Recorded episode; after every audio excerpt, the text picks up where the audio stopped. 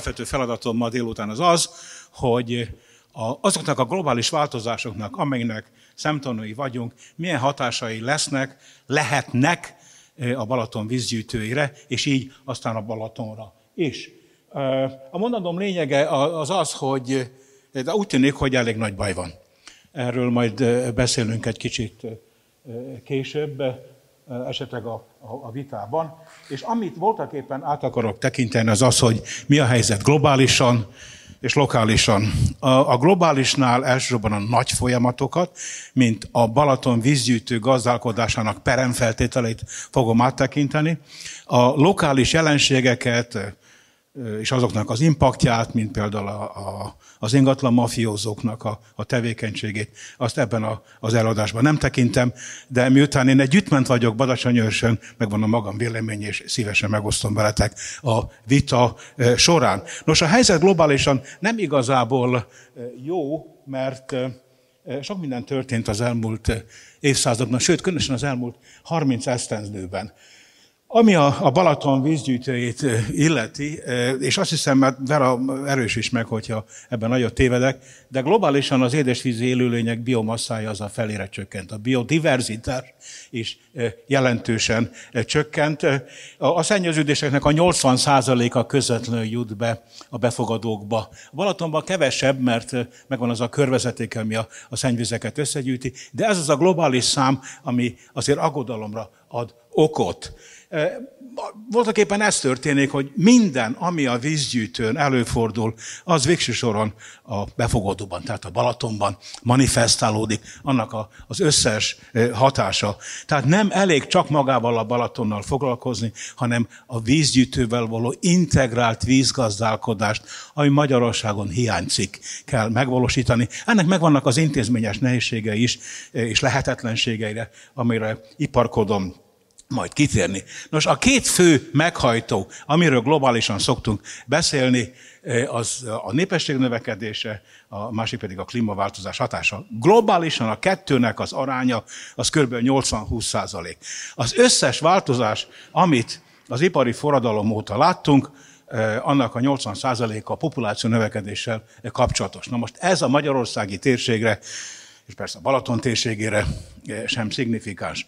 A, a többi az úgy nagyjából, de a legfontosabbnak a, a klímaváltozás tűnik. Hát ezzel, ezzel fogok egy pár szót beszélni, megjegyezve az, hogy egy pillanatra térjünk vissza a, ennek a délutáni találkozónak a, a fő témájára, azaz, hogy kiszárad-e a Balaton. Múlt időben feltéve a kérdés, kiszáradt-e a, a Balaton. Erre történelmi feljegyzések nincsenek, de arra, hogy kisvizes periódusokban gondok voltak, arra vannak fejezések. 1866-ban olyannyira alacsony volt a, a vízellátás, hogy jószerűvel gyalog lehetett átmenni a, a Balatonon. Ez volt az az év, amikor a Belencei tó teljesen kiszáradt. Majdnem hasonló helyzet állt elő 20 évvel ezelőtt, amikor kitört a pánik, és kormányzati szinten meg mindenütt, azzal voltak elfoglalva, hogy vajon szükséges-e valami vízátvezetést kiépíteni a Rábából vagy a Dunából, Amerikából, és különböző opciókat vizsgáltak meg. A vége az hogy nem. Viszont az is igaz, hogy a, a Balaton lecsapolása, hát az egy elég régi gondolat, majdnem két évezredes.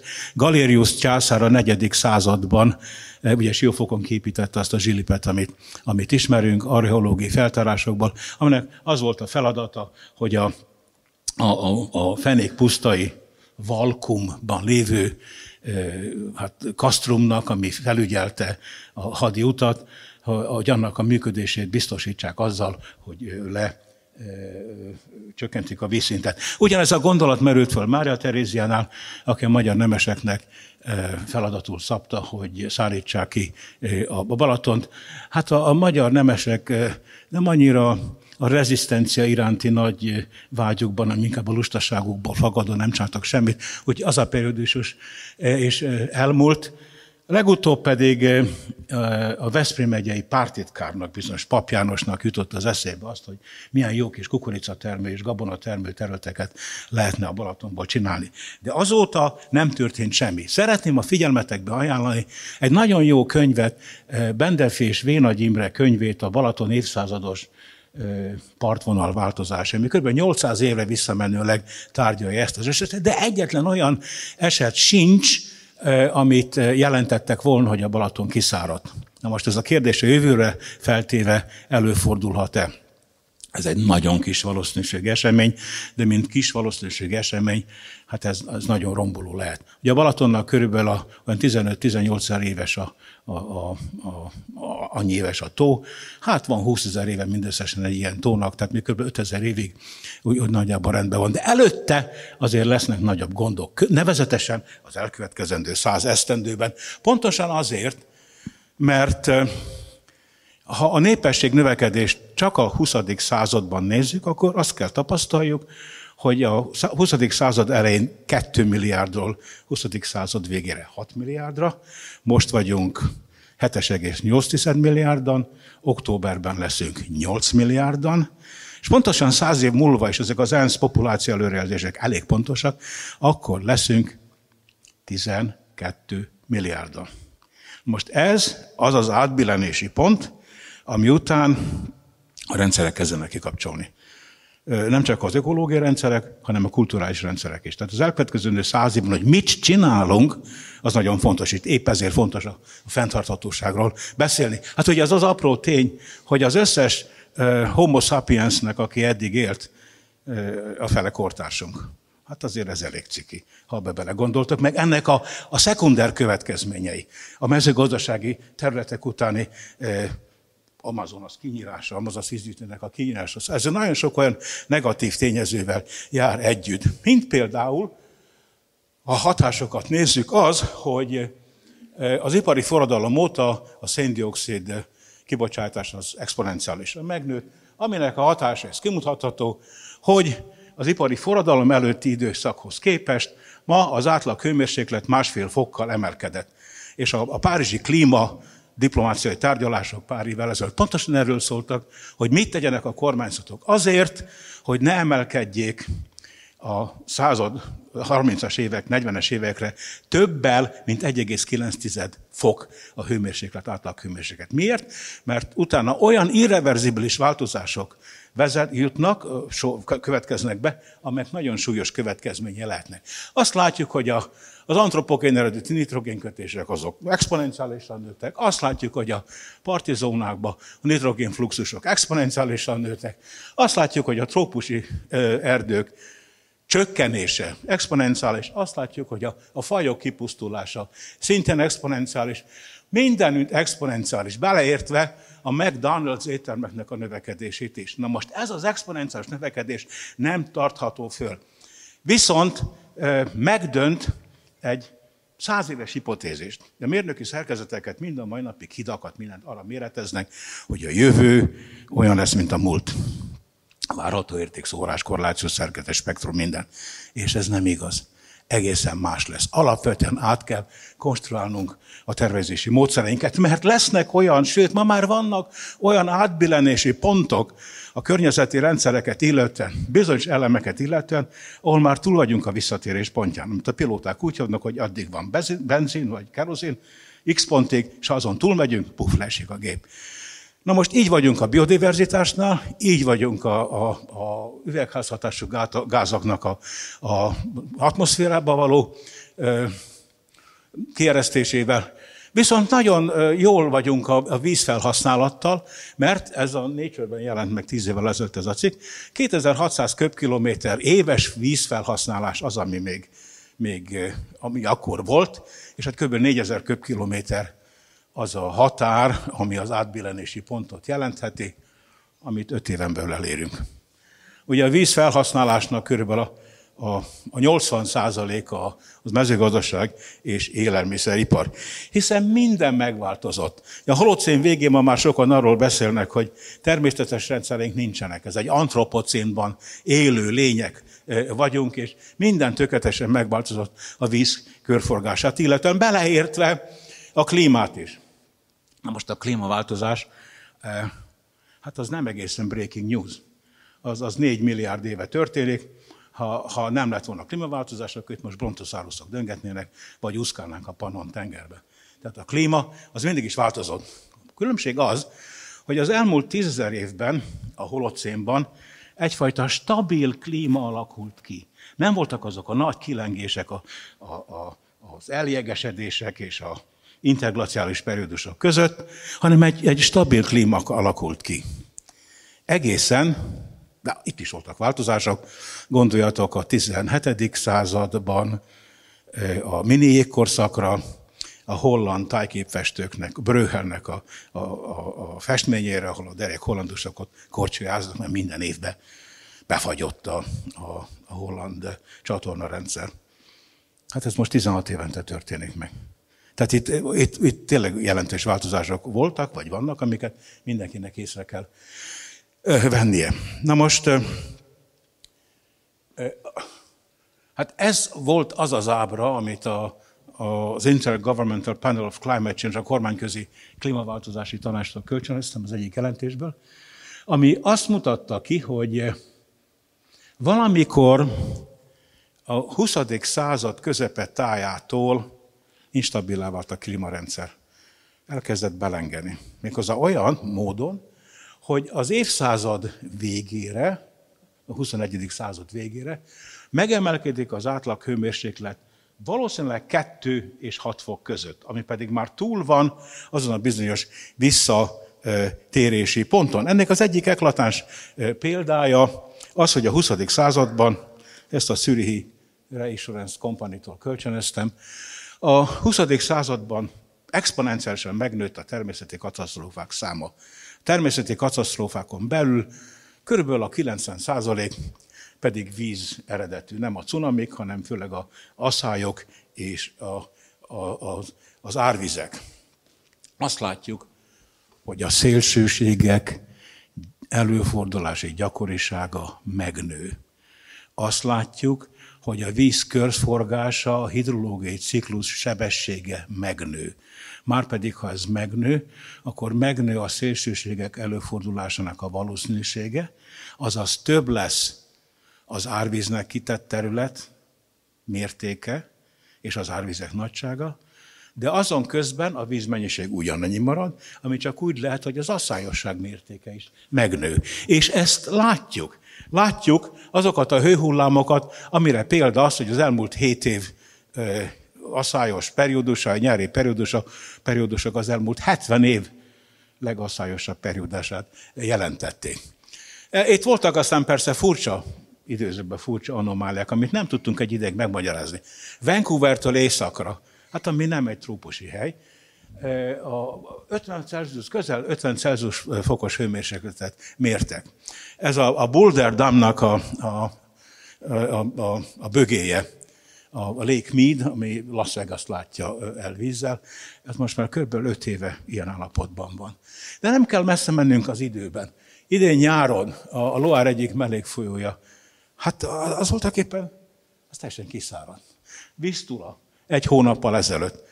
Olyan változások történtek, és hát mindenki erről beszél, hogy, hogy mi van, mi van, minden, minden kiszárad, minden csak rossz lesz. Nem lesz egyáltalán víz? Sajnos lesz. Méghozzá úgy, hogy sokkal gyakrabban és sokkal nagyobb. Erre példa tavaly július 14-én egy szupercella következményeként az árvízgyűjtőn, ami a belga határhoz közel van, egy olyan árvíz fordult elő Németországban egyetlen éjszaka alatt, amely meghalt 130 ember. most az Európa legfejlettebb országában, hát azért ez elég szokatlan lecsatol, lekapcsoltak a rendszerek, az emberek lementek a garázsba, hogy kihozzák az autójukat, lekapcsoltak a villanyrendszerek, az automaták lezárták a garázskapukat, ott fulladtak meg. Elképesztő történetek. Vagy rá egy hónapra, két hónapra Katárnába, de nem kell megint visszamennünk. Somogy, Rinyapatak. Egy olyan villámárvíz alakult ki, amit azt megelőzően történelmileg nem mértünk. Így néz ki a Rajna belülről. Már egy bizsuboltból. Ez pedig a, a, a nagy Dunai árvíz, az eddigi LMV, a legnagyobb víz. De sokan attól tartottak, hogy ez el fogja mosni a parlamentet. Sokan meg azt sajnálták, hogy kár, hogy ez nem így történt. És dacára mindezeknek a szélsőségnek még mindig vannak kétkedők. Ez ma már nem kétkedés. Nincsen sok okunk optimizmusra. Az összes nagy szimulációs modell azt mutatja, hogy itt globálisan is nagy gondok lesznek, pontosan abból, hogy felgyorsul a hidrológiai ciklus, de ez Közép-Európa térségében épp úgy igaz, sőt, itt igaz igazán. Ennek a századnak az utolsó 20 évében a pessimista szenárió szerint kb. 6 fokot fog növekedni a Balaton vízgyűjtőjén a, a hőmérséklet. Kettő fok után kapcsolnak ki a rendszereink. Na 6 fok nem azzal a, a baj, hogy nagyon meleg lesz, hát mondjuk az is kellemetlen. De hogy oly mértékben felgyorsul a ciklus, oly mértékben megne az asszalhőság valószínűsége, oly mértékben fognak a zalán és több helyütt előfordulni villámárvizek, amelyeket eddig nem láttuk. Az optimista szenárió szerint is túl leszünk azon a 1,9 fokon, ami, ami még, ami, ami, amin túlmenve még nem változnak meg a rendszereink. Tehát itt olyan, olyan egészen szokatlan dolgok vannak, és ez, ez jó, tudom, szimulációs modell, és a, a magyarok karint jóta tudják, hogy mi az, hogy szenárió, ha nagymamának kereke van, akkor lehet omnibus, lehet bicikli, lehet volna sok minden lehet. Tehát attól függ, hogy hogy állítod be a peremfeltételeket. Mindenesetre például a Duna vízgyűjtőjén, ha a, ez a hat fokos szenárió jön be, akkor a gletszerek először elolvadnak a gletszernyelvek, visszahúzódnak a gletszernyelvek, elolvadnak, megnő a lefolyás, több lesz az árvíz. De egyszer csak elfogynak. Tehát az elkövetkező száz év, ez nem katasztrófa szenárió, hanem ez sajnos nagyon is a, a, a realista képet próbálja felvázolni. Krízis van. Ugye a krízis etimológiai azt jelenti, hogy itt, a, itt, itt, itt, itt döntési helyzet van. Most kell eldöntenünk. Ha politikusok eltolják a fenntartató fejlődést, ha politikusok azt mondják, hogy hát ez egy kupat zöld tojásfej értelmiségének a szórakozás, hogy mi az, hogy e, klímaváltozás, akkor nagy baj lesz. Nem nekünk, de már az én unokámnak igen. 80 év múlva. És ezek numerikus példákkal, körülbelül 32 numerikus modell különböző elvek alapján épülve fel, igazolják ezt a feltételt. Amit tennünk kell, azt meg kell erősítsük a rendszerénk rezilienciáját, azt a képességet, hogyha kilendülnek az egyensúlyi állapotokból, akkor egy ahhoz közeli állapotba tudjanak eh, visszakerülni. Ez nem egy, eh, egy könnyű eh, dolog. Mit lehet tenni? Megváltozott a mérnöki etika, a tervezés etikája az elmúlt 40 évben. Társadalmi nyomás hatására, mert a társadalmi etika is megváltozott. Ugye 50 évvel ezelőtt az volt a társadalmi igény, hogy ha jön egy árvíz, akkor vezessétek el olyan gyorsan, amilyen ha, ha csak lehet. Hát erre méreteztek a, a mérnökök árvédelmi töltéseket, eh, hogy minél hamarabb eh, lemenjen az árvíz. Mára pedig az a, a, a tervezési alapelv, hogy tartsuk vissza a vizeket. Olyannyira, amennyire csak lehet egy olyan asszályos periódusban, amiben most vagyunk. Ez pedig tározás nélkül nem megy. Magyarországon a bős nagymoros vita hatására azt a szót, hogy duzzasztást nem lehetett kimondani. A miniszteri utasítás úgy szólt, hogy emelt víztesteket kell létrehozni. Hát most az emelést a Szentlélek hagyja végre, vagy pedig a vízmérnökök, ez nem volt pontosan definiálva. Tehát vissza kell mennünk azokat a paradigmákat, amik rosszak voltak, átvizsgálandó, hogy vajon mi lesz a, a tározás szerepe, és mennyire kell megnőjön a a ökoszisztéma szolgáltatások szerepe és lehetősége a vízgazdálkodásban. Most ami baj, például a Balatonnál, az a, az integrált vízgazdálkodási intézményrendszer teljes hiánya. Miklós utalt rá, hogy három vízügyi igazgatóság kezeli a Balaton ügyeit. Miért nincs egy balatoni vízigazgatóság, ami a környezetet és a víz ügyeit együtt találja. Miért nincs kormány szinten egy környezettel foglalkozó csúcsszerv? Amit most az ispánok, a főispánok, meg a kegyelmes urak fognak csinálni, Hát ez enyhén szólva a farsz kategóriájába esik. Azt hiszem, a, itt egy nagy lehetőséget hagyott ki a, a kormányzat, amikor átalakította a struktúrát. Az utolsó 40 másodpercben viszont az optimista üzenetet szeretném átadni. Ez eddig is optimista. Minden, amikor én diák voltam a holocén elején, akkor arról panaszkodtunk, hogy nincsenek adataink, és nagyon nagy a tervezés bizonytalansága. Most arról, hogy nagyon sok van. Egy exabyte adat érkezik minden áldott nap a szatellitákról, ami hidrológiailag releváns. Egy exabyte az egy darab egyes, és 18 darab nulla. Hát ez egy giant baby. Szóval ezt, ezt, ezt, hogy, ezt hogy kezeled? Na erre vannak technológiák amik rendkívül gyorsak, rekurzív tanulóalgoritmusok, amelyek igen gyorsan, tehát a modellek most már nagyon jók, nagyon megbízhatók. Mi még, még Márk is, annak idején ebből diszertáltunk, hogy hogy lehet jó modelleket csinálni. Ma már ezt mindenki tudja, tudja használni. Teljesen összekapcsoltak a, a modelljeink. Hihetetlen fejlődés történt, technológiai fejlődés az elmúlt, hát mondjuk egy 30 évben. Hogy ennek mi köze a Balatonhoz? Az, hogy a Balatonra és Balaton vízgyűjtőre is meg kellene alkotni a fenntartható fejlődési modelleket, aminek a központja a víz.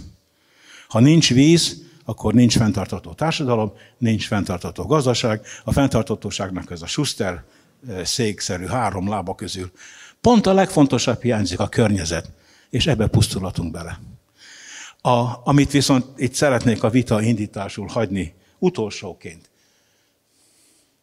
a Balaton vízgyűjtő vel való gazdálkodás, ez nem technikai kérdés. Nem jogi kérdés. Az alapvetően etikai kérdés. Ha ezt be tudjuk a döntési modellekbe építeni, akkor van szanszunk. Ha nem, akkor bezáratjuk a boltot, mondjuk 80 év múlva. Köszönöm szépen.